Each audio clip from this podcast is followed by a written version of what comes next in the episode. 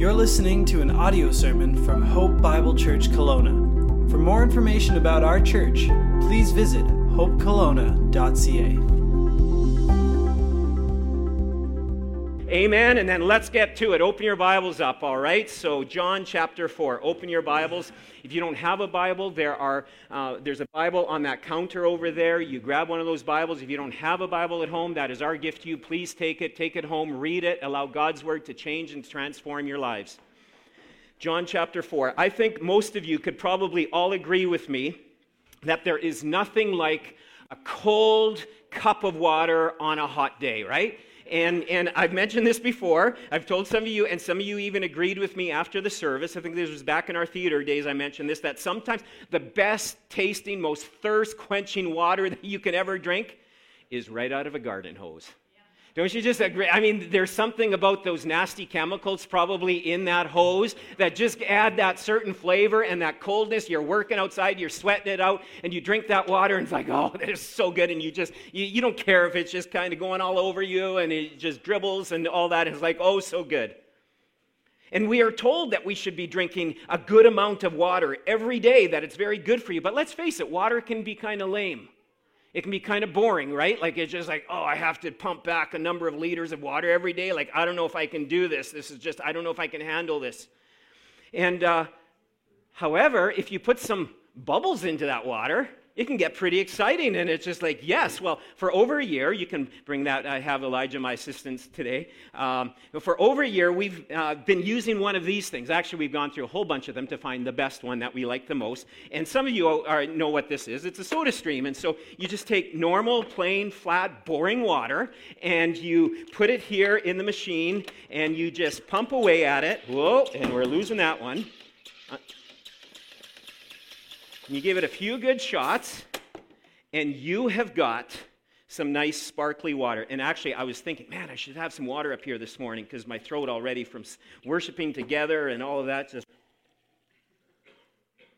That's pretty refreshing. Then you can also add some flavors. Yeah, like you could add some lime to it. Like we just take some lime stuff and, oh, Charlotte fixed it. Oh, nice I spilled it all over the place.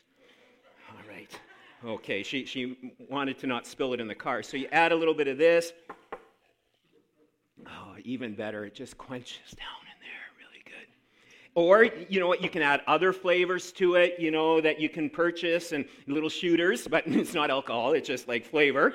And so, so you can drink this stuff and it can be just so refreshing and so wonderful. And, um, and, but there's a bit of a problem is that these machines run on these canisters that after a little while, they run out.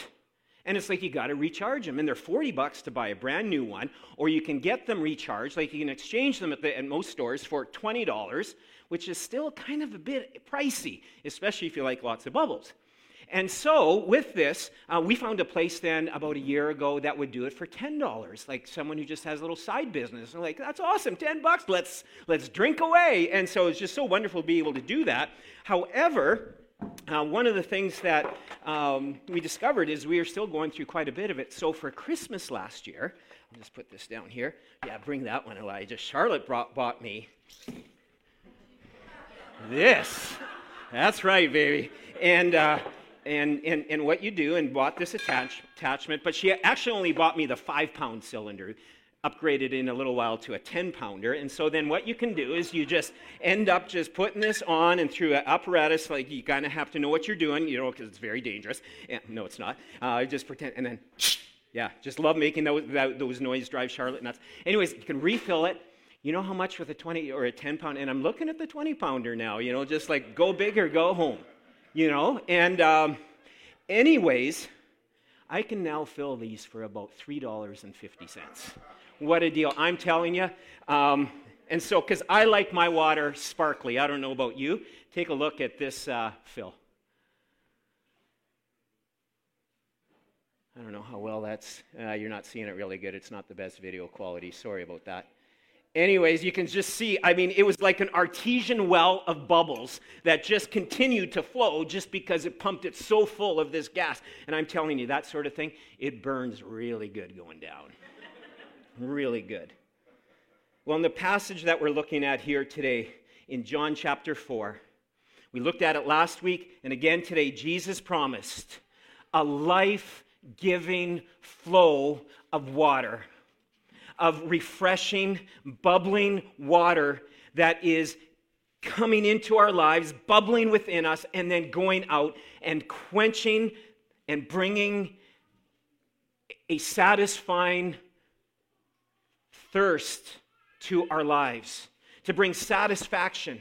And Jesus said in John chapter 4, verse 14, we looked at it last week, the water I give will become a spring of water welling up to eternal life. And then in John chapter 7, he said, If anyone thirsts, let him come to me and drink. Whoever believes in me, as the scripture has said, out of his heart will flow rivers of living water. Jesus promised a fresh inflow resulting in a outflow of real life, of unreal and true life satisfaction, joy in our lives from within. Now we have a pond at the end of the street at the street where we live and I think we have a picture of that. And, and this is just such a beautiful pond. It's actually called Fraser Lake if you're looking on a map. And it's so beautiful. It is this awesome, sweet oasis, and year round, people just love to enjoy it. And, and there's some fish people come fishing. Some of the guys in our church have gone fishing there, and they say, and you've even seen some good sized bass that are in there, and it, it, it's fresh water. It, it's just quite amazing. I mean, in the summer, there's sometimes a, a, layer of algae that it looks like it's on there, but now it's all gone. Now that the summer is over, people go fishing, they go boating on there with little boats and kayaks and that. There's painted turtles. There are lots of ducks and geese and blue her- herons that are there. And in the winter, take a look at this. I just love this picture. This is so Canadian, isn't it? Like, look at the sheets of ice that people have cleared off, and they go skating and they go ice fishing. It's just like, this is so awesome being able to do this. And what makes that pond, though, so amazing and so beautiful and life giving all year long, and, and the fact that it never dries up, even in the hottest of summers, even in this past summer, the, the, the, the level went down, but it never dried out. Because even in a hot Okanagan summer, when, when you go to the backside of the pond, you can see this. And volume up, please.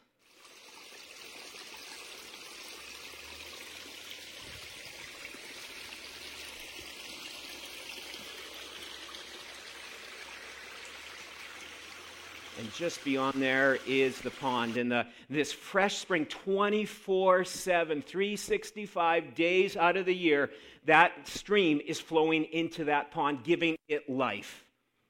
And Jesus, in the same way, he promises a life altering, life giving inflow of his life into our lives. And, and if we're his followers, this is available to us by his Holy Spirit that will result in a life of joy and strength and hope and confidence and peace, present and bubbling, if you want to say, inside us, even in the driest and the darkest and the most difficult times in our life, it is available to us.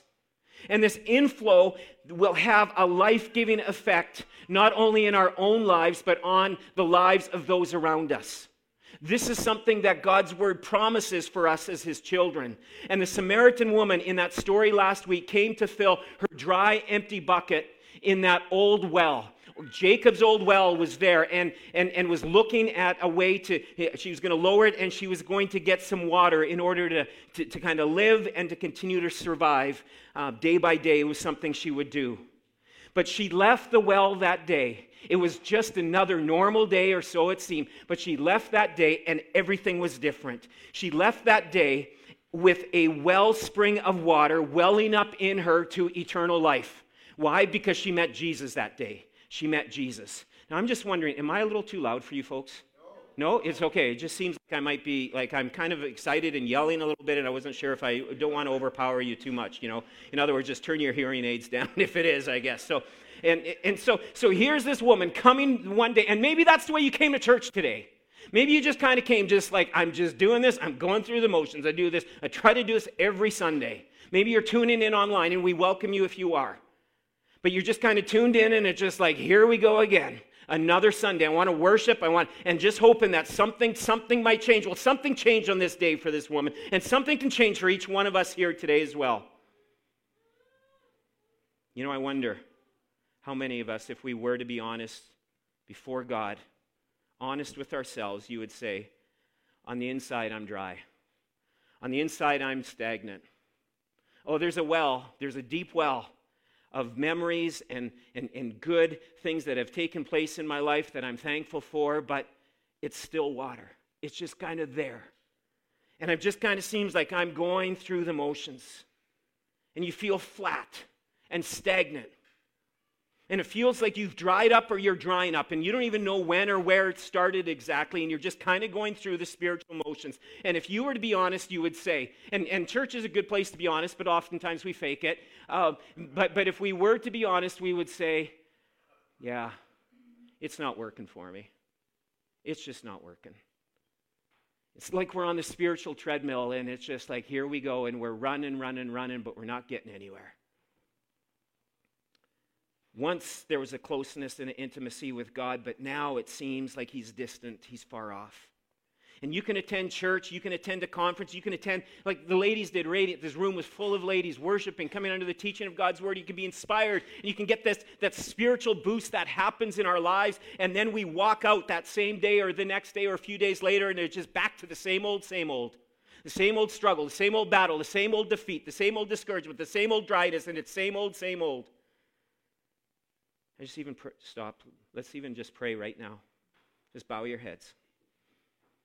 We don't want to mess around here. This is life. This is eternity. This is this is huge, God. And so God, just even now, Jesus, you promised that that you would offer to us and you do offer to us a life and a flow from you that can well up within us.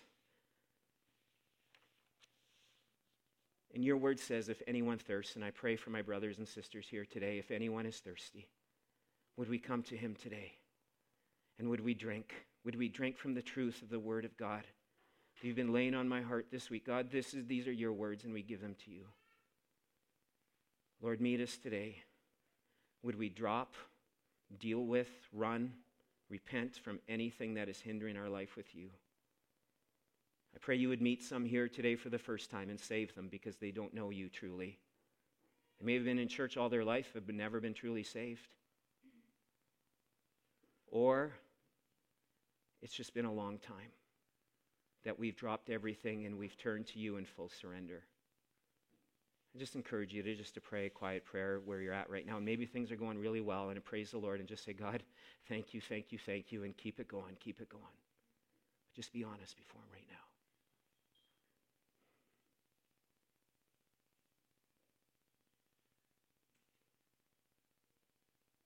God, I pray that you would hear these prayers and these desires of dry, stagnant, maybe flat, flatline believers. And God, we can be there so quickly, so fast at times throughout the week. But your word promises different for us. And so we believe in Jesus' name that you will bring hope and you will bring life that will flow in and then out of us in a beautiful way to others. But would you be glorified, we pray, in Jesus' name. And so, two weeks ago, we started this series, The Cost The Follow, and what does it mean to be a true disciple of Jesus Christ? Not just look the part, just not have the checklist, you know, figured out, but what does it mean to be a follower of Jesus Christ, to really follow him from the heart? One who can experience his strength, his power, his vibrancy that he promises. And, and we saw how out of Jesus' own mouth, he basically, he, he laid it out. We looked at this two weeks ago. Hey, if you want to come after me, if you want to be one of my followers, you want to be in, you want to be my son, be my daughter, you want to inherit eternal life, you want to walk with me, this is what it means. In Matthew 16, we looked at it. It means denying ourselves, surrendering ourselves to Him completely. It means taking up our cross, meaning there's going to be sacrifice, there's going to be a cost to it, and we're going to follow. It's that denial, that death, that surrender of ourselves, making Jesus Lord every day of our lives. Not only is that what saves us, but that's what we continue to walk in in our lives on a daily basis. And we glorify him then by desiring to obey his word, pursuing purity and holiness, not just being comfortable with it, but making war on it in our lives. Not being satisfied with status quo, just, oh, I prayed the prayer and I've kind of done a few things, wrote a check, did this or that. I guess we don't write checks anymore. I, I went online and, you know, did an e transfer or whatever, and, and here I am. I'm just, you know, kind of marking it off. But the cost and follow involves more than that. It's not just seeing certain parts of God's word as just, you know what, like, yeah, that's, well, that's a suggestion, or maybe that's allegorical. Jesus didn't really mean that. The Apostle Paul didn't really say that. Plus, you know what, you know, when it comes to this or that thing, it's kind of, you know, my little pet sin, or it's that little understanding I have with God, and, you know, he's, he's probably okay with it. yeah, right. Um, and, and the cost and follow is, is not continuing in unrepentant sin. No, it's confession, it's repentance, it's making war on our sin, not being satisfied with it, not making allowances for it in our lives. And we can do that so easily. And then last week we looked at, at, at how looked at how can and, and continuing on today about true worship. What is true worship? And worship is the only and well the first, not the only, but the first response of a surrendered heart. That when we are surrendered to Him, we're going to worship. We're going to worship Him in spirit and in truth, giving Him praise and adoration in our glory, uh, giving Him glory in our thoughts, in our attention, at times with our lips and with our lives, giving Him that praise. And last week, John 4, Jesus and the Samaritan woman. We saw three reasons why we should adore Jesus. This is a chapter on worship.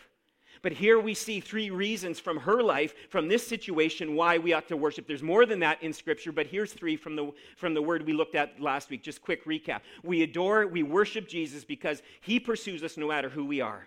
Verses, uh, in verse 3, we see that he left Judea and departed again for Galilee, and he had to pass through Samaria. Jesus had to. He had to go, and he had to go through Samaria, the area where most of the Jews avoided because they, they couldn't, Jews could not stand Samaritans. They were detestable, disgusting half breeds. They never liked them. There had been this ethnic kind of hatred going on for centuries, but Jesus had to. He go, had to go through Samaria because he had to meet with this woman.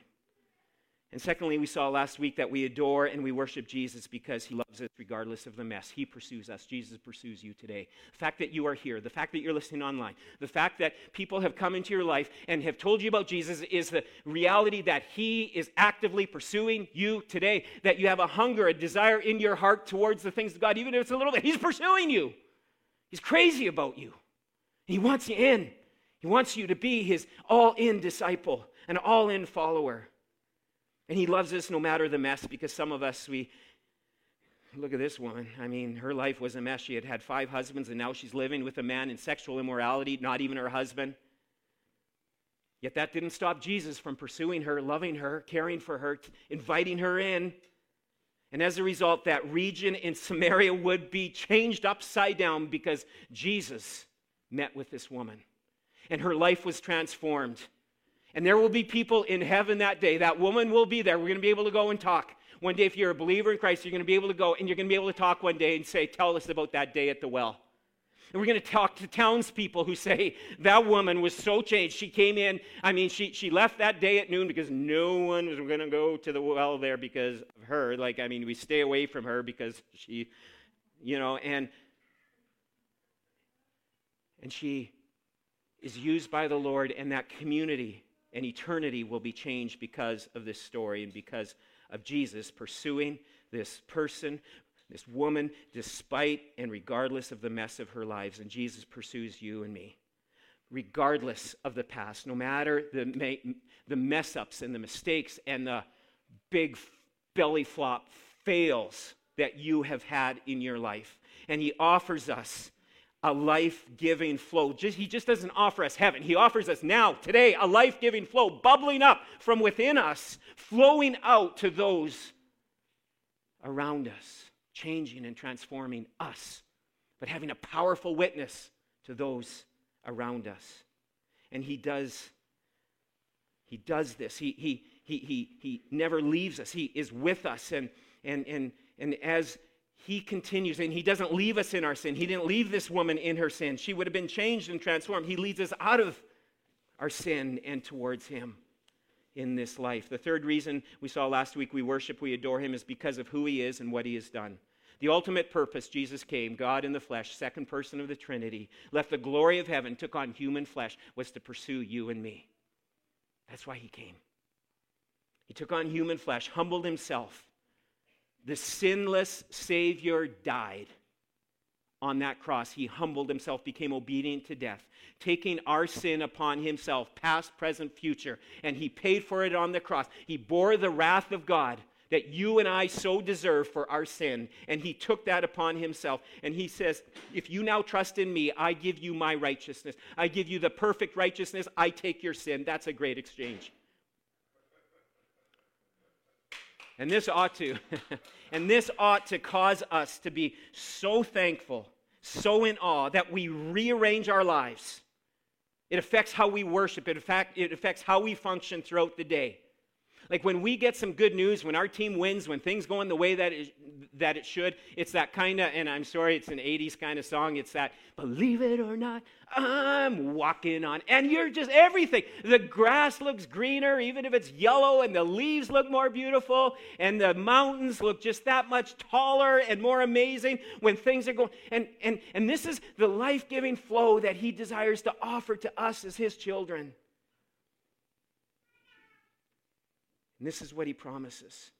We never get far from the truth of the gospel that has and is and will save us, as 1 Corinthians 15, verse 1 tells us. We are never to get far away from the truth of that old hymn, Amazing Grace, how sweet the sound that saved a wretch like me, because that's the only people that God saves, saves are a bunch of wretches. And so these are some of the reasons why we adore and we worship and we rearrange our lives around this one who's given himself so completely for us. Now, today we're going to see how we are to worship, some instruction. And again, there's various areas in God's word that gives us instruction and teaching in the area of worship, but this is a pretty key one because this one deals with the heart. This isn't just with the outward kind of, you know, actions and motions and different things like that that, that we'll get to in a little bit here, but, but this is deals so much with the heart. And you see, this Samaritan woman and, and the Samaritan people, they were super religious. You can be super religious and never worship. You can be super religious and just go through the motions.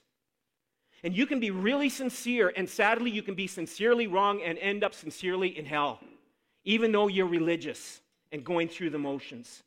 You can grow up and be in a good church and understand and articulate great theological and biblical knowledge and still miss it.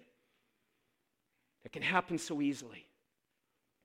But let's look at verse 21. Here's where we'll pick it up today of John chapter 4. Jesus said to her, Woman, Believe me, the hour is coming when neither on this mountain nor in Jerusalem you will worship the Father.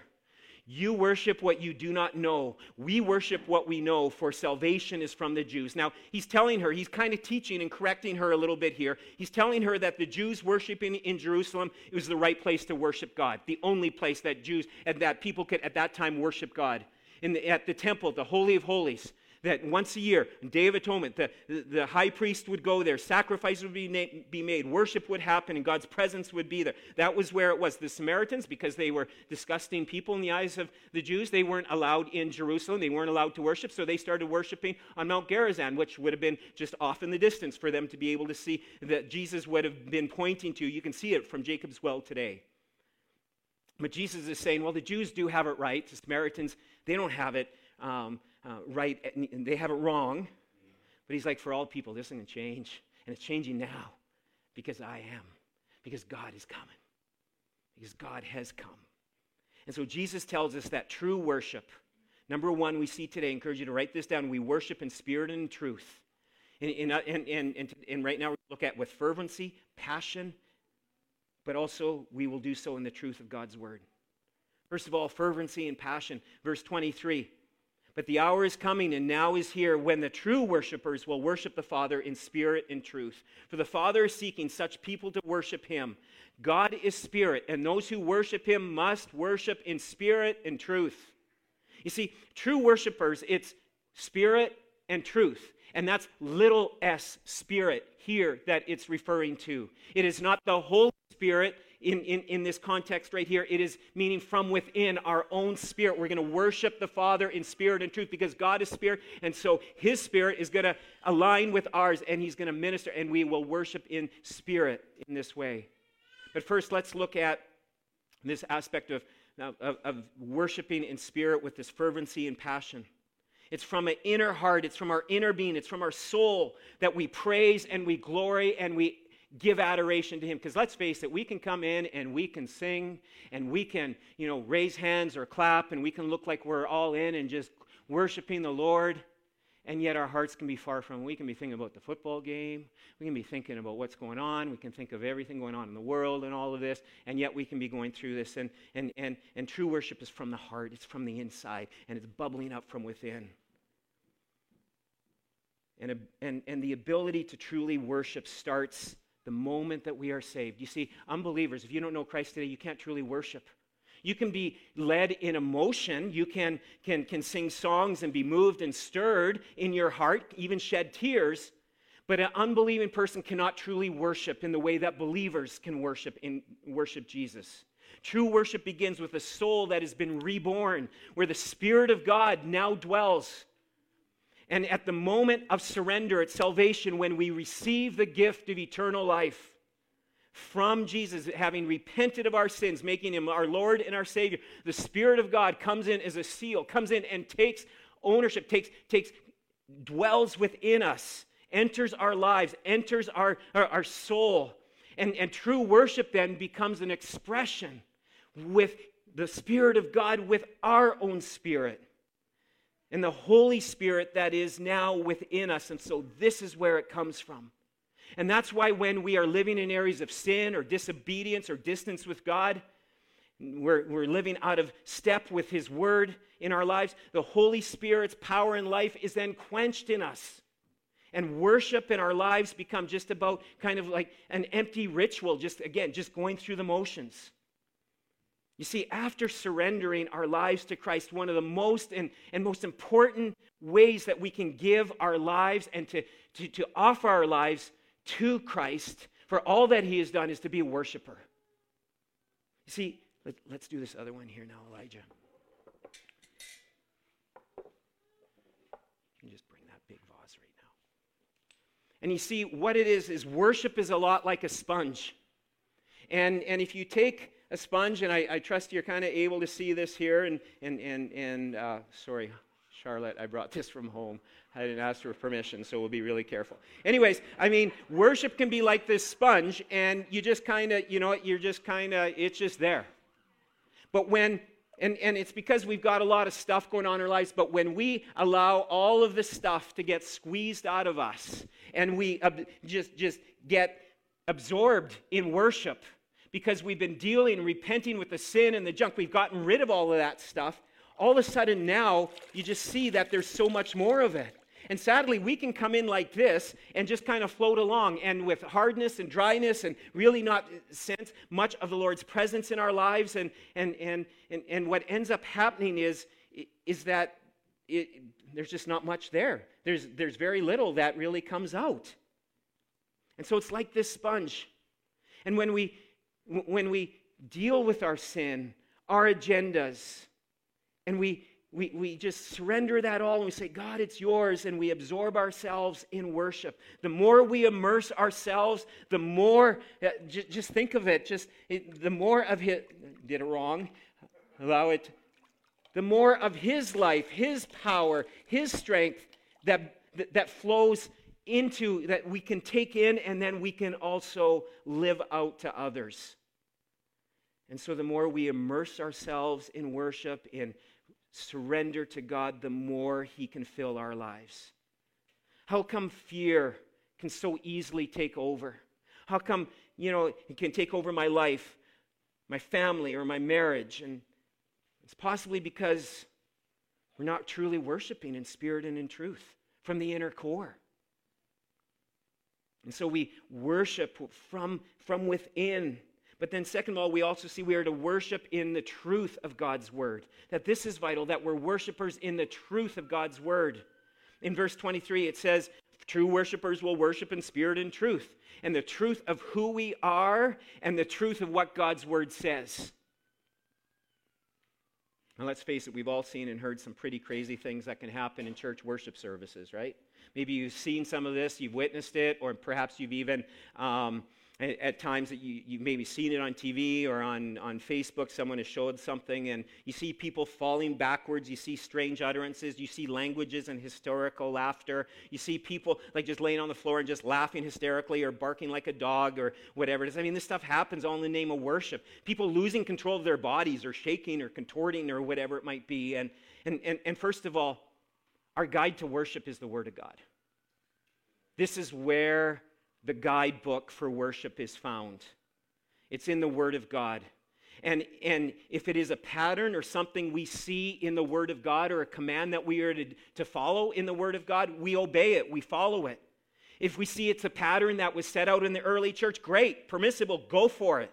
If it's not in the Word of God, we question it, we, we research it, and then if it's not there, and if it wasn't practiced in the early church, in the New Testament, we deny it.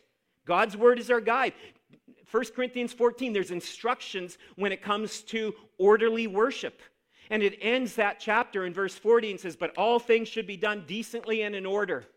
That chaos and people being out of control. You never see people in the Bible ever falling backwards. If they are, they're falling dead like Ananias and Sapphira. They, they would have fallen either straight down or backwards because they lied to the Holy Spirit. Whenever you see people falling in the Word of God, they're always falling forward in repentance and worship, in, with emotion before God, in surrender before Him, and keeping their wits about them.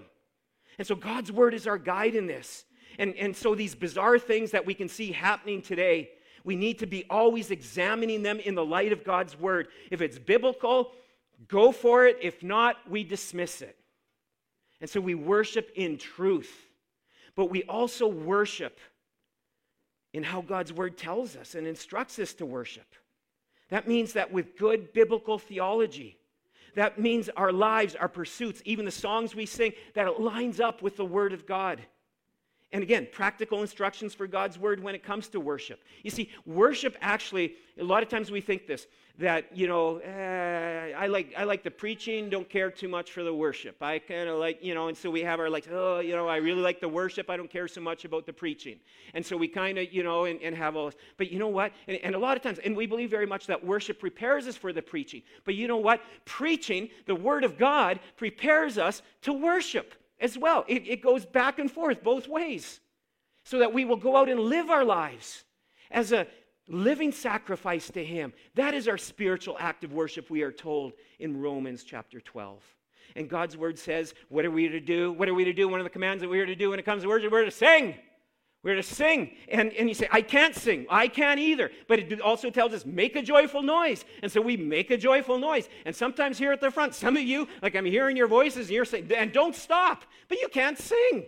I mean, you can't hold a tune, and that's okay because we're supposed to sing. I have this one friend of mine, uh, doesn't come to this church, lives in another province, and uh, he cannot sing. I mean, it is awful. I stand beside him and I'll turn to him and say, Hey, I think this is a listening song.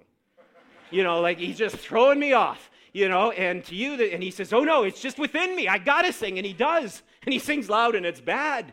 But it's beautiful to the Lord. We're to make a joyful noise to him. Sing. Open your mouth and sing. Sing new songs, sing old songs, sing hymns, sing songs, sing spiritual songs. Ephesians chapter 5 says, Make a melody in your heart. You can be going along, and next thing you know, you're outside biking, you're outside walking, you're going through the day, and all of a sudden you're humming something. It's not, you're making a melody in your heart. Shout if the opportunity presents itself. Shout amen, clap. Now, clapping is something I struggle with, and some of you know this, and especially the worship team. I'm like, I'm always clapping on the inside because I have a hard time singing and then keeping time. And so usually I have to either stop singing in order to engage fully, and I have to have someone on stage clapping to kind of, or someone beside me that I may kind of watch, so because I'm clapping, and so often, like I just, you know, and so maybe I just, but then I throw off. We were this summer with with our kids, and I'm we were in a church service, and I'm I was here. It was out in the parking lot, and. Uh, and they were just like, oh, dad, just stop already. And I'm like, no, it's within me. So let me clap off key. Worship people, don't, don't judge me when I'm throwing everyone off here. I don't care. We clap. We, we're to clap our hands. And, eh, and then we're also told to lift up holy hands. We can raise our hands in worship, but, but don't do it as just an act. Just don't do it as a show. It says, lift up holy hands, repenting hearts. Lord, I need you in our lives. I declare you. You can even dance. it's biblical. There's a such thing as dancing before the Lord. Not to impress people, not to be an obstacle, not to be a distraction. So, probably most of our dancing should happen in private. And, and just whether we're outside, whether we are, just, you know, maybe with your family, you know, have a family dance to some great worship music, whatever, not as a distraction and, and um, not making it a show in anything we do. See, our worship not, must not only be contained to church it can happen when we're driving, when we're in the shower, when we're outdoors, when, when, when just quietly within our own spirit that we're just desiring to worship the Lord. Is Jesus receiving your worship today? This morning when we were worshiping, or was it, and you looked half constipated? Seriously, we can do that. You know, we're singing these songs, and, you know, and, and, and the fact that Jesus died on the cross for our sins and saved us from eternal hell and paid the price for our salvation and offers us eternal life, and all he gets is when we're singing, you know, and it's just like I'd rather. You get passionate about certain things. I mean, a look at this. I mean, some people get pretty passionate. We have a picture of those BC Lion fans. Oh no, BC Lion fans. Come on, don't we know the difference here? Come on.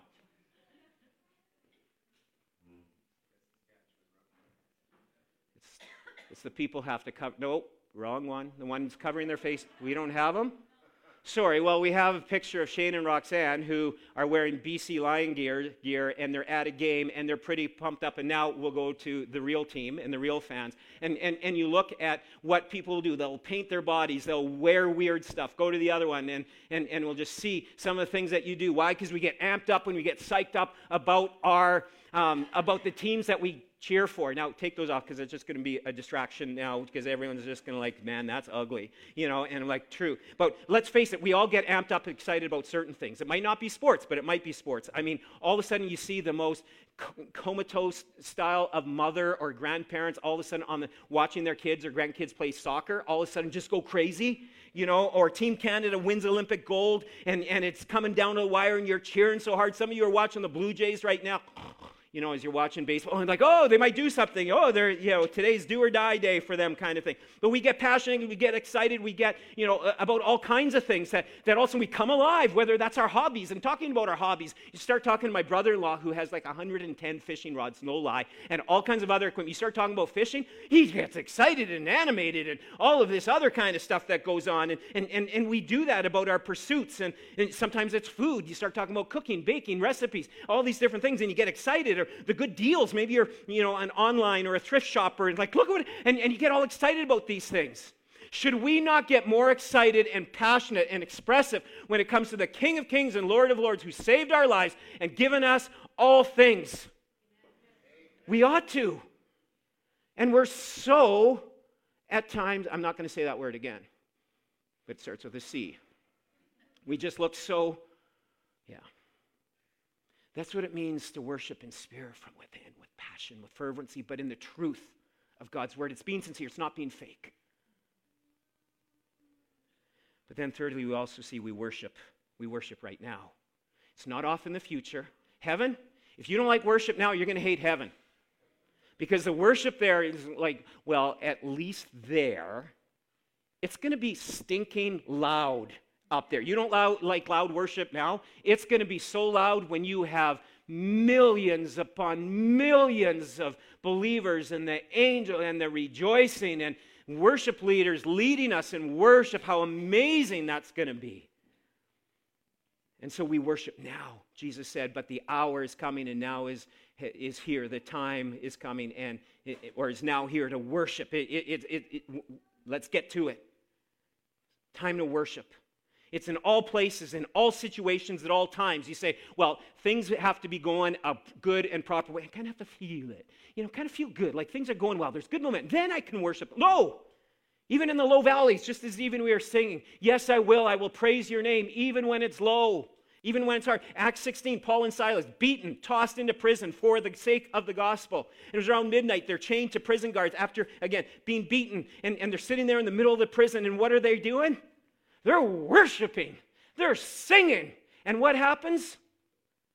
Earthquake shakes the building from the foundation. The chains come off. Chains come off when we worship. Like I said last week in one of the services, not in the other one. There are times that we can struggle and battle with sin and not experience victory in our lives. We can read the Bible, we can pray, we can seek help and accountability, and yet no victory. But have we worshiped? Have we worshiped in faith? Have we worshiped in advance? Have we worshiped now?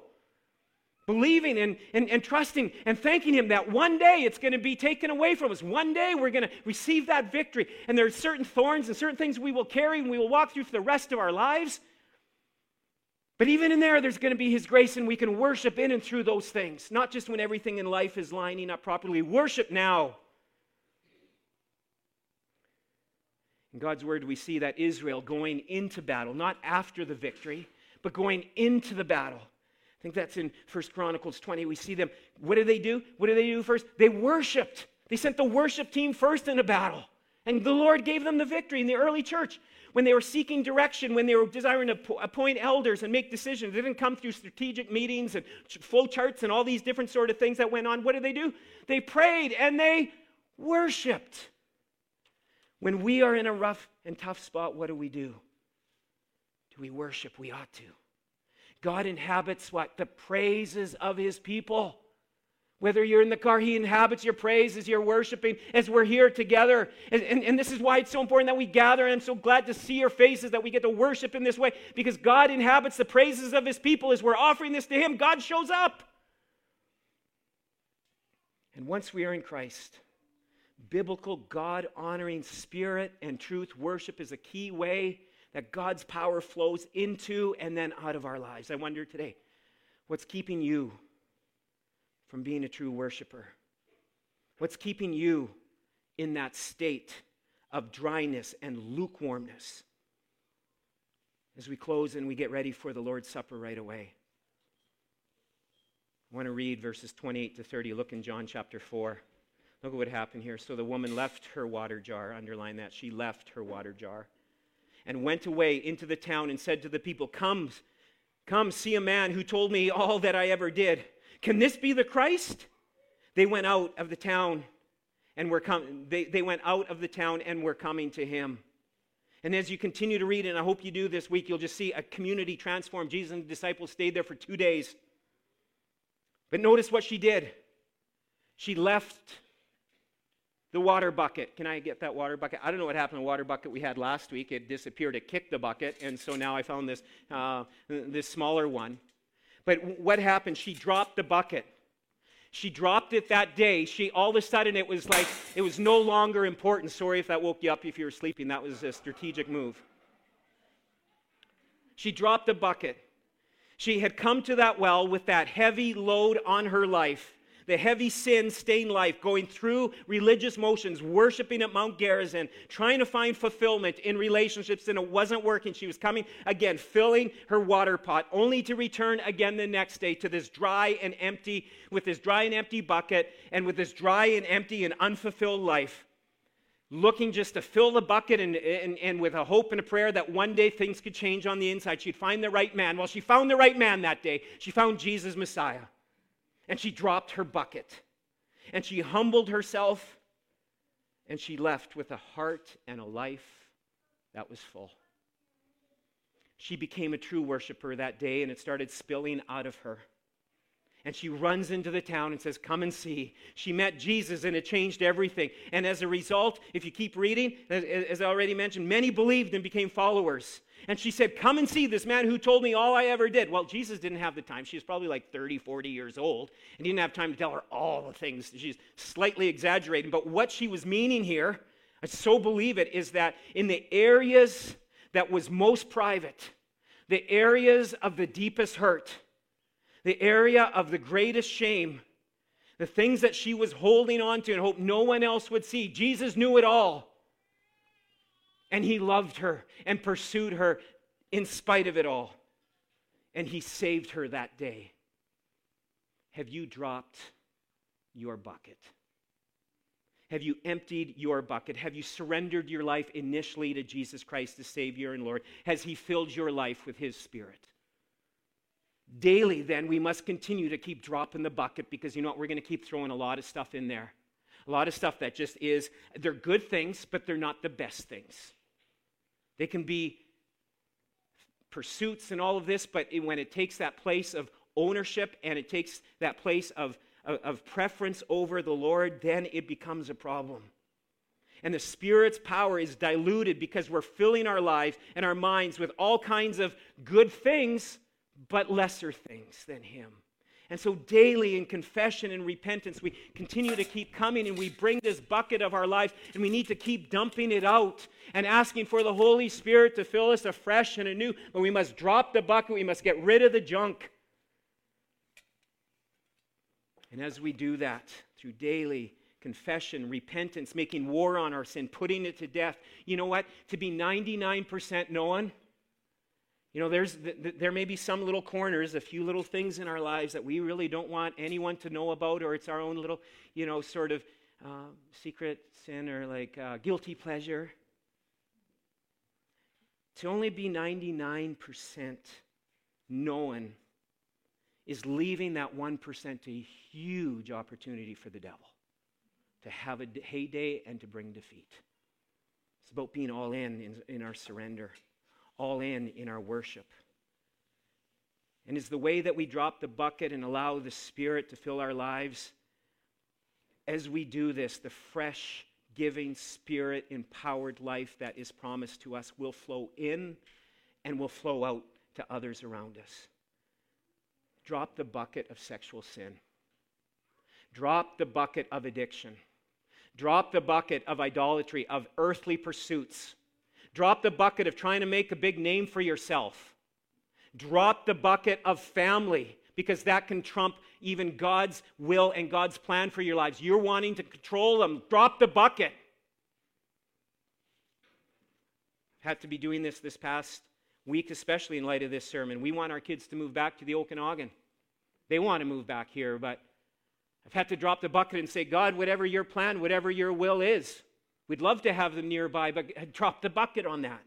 Where do we need to drop the bucket when it comes to unforgiveness? That person said things, did things, and you're holding on to it. That's a 1%. It's killing you. Drop the bucket. And as we do, there's a vibrant flow of Holy Spirit power and life and cleansing, healing power that comes from Jesus Christ. Drop the bucket. If your life is stagnant, flat, lukewarm, drop the bucket and repent of that and ask for a fresh flow of God's Spirit to flow into your life. Drop the bucket. In a few moments, we're going to celebrate the Lord's Supper, and this is for those who have dropped the bucket initially in surrender. Please don't do it if you are not a believer in Christ. God's Word, again, it's, it's our guidebook. It says if you're eating or drinking in an unworthy way, you're eating and drinking judgment upon yourselves. And so this is for those who have surrendered their lives to Jesus Christ, the Savior and Lord, who have dropped the bucket. But that today are also, it's not just from back there, but it's also today I want to drop the bucket and I, I want to be that all in, in surrender, all in in my worship, all in with the junk in my life. I repent, confess that before God. He is faithful and just. He will forgive us our sins. If it's about making war and fighting that sin, get real in your small group this next week and tell people I need help and I need prayer in this area of my life so I can keep dropping this bucket and it won't continue to consume me. And so that the life and the power of Jesus Christ can flow into my life and then out of me and bring life to those around us. Drop the bucket. Let's pray. Lord, we pray that your word would come alive even now. That we would experience as your people, as we do business with you, and dropping and surrendering anything to you that is a hindrance, that is a sin in our lives that we've been holding on to, would we drop that bucket and surrender our, ourselves to you? And would your word come alive that there would be a well of eternal life, of life giving hope that we can experience, not just on the day we die, but today, that we walk out of here changed forever. Your word says, and so we take your word seriously. Whoever believes in me, as the scripture has said, out of his heart will flow rivers of living water. Meet us, we pray, and we're going to worship together. I'm going to ask you to, whenever you are ready to come and you can partake of the Lord's Supper peeling off that top layer, and there's the wafer there, and then the second layer to get the juice. And just on your own, just spend time just thanking Jesus for his sacrifices. We worship together. You may want to stay up here. You may want to go back. Just don't block the way uh, for others to come in that way. But there's room up here if you just want to meet with God and just kind of be alone and say, I'm dropping the bucket today and all surrender. And now I'm receiving new life and strength once again as you recommit yourself, inviting this flow of the Holy Spirit life in your and in your power, uh, to go in, in, in His power this week in your life. Let's the Lord and we're ready.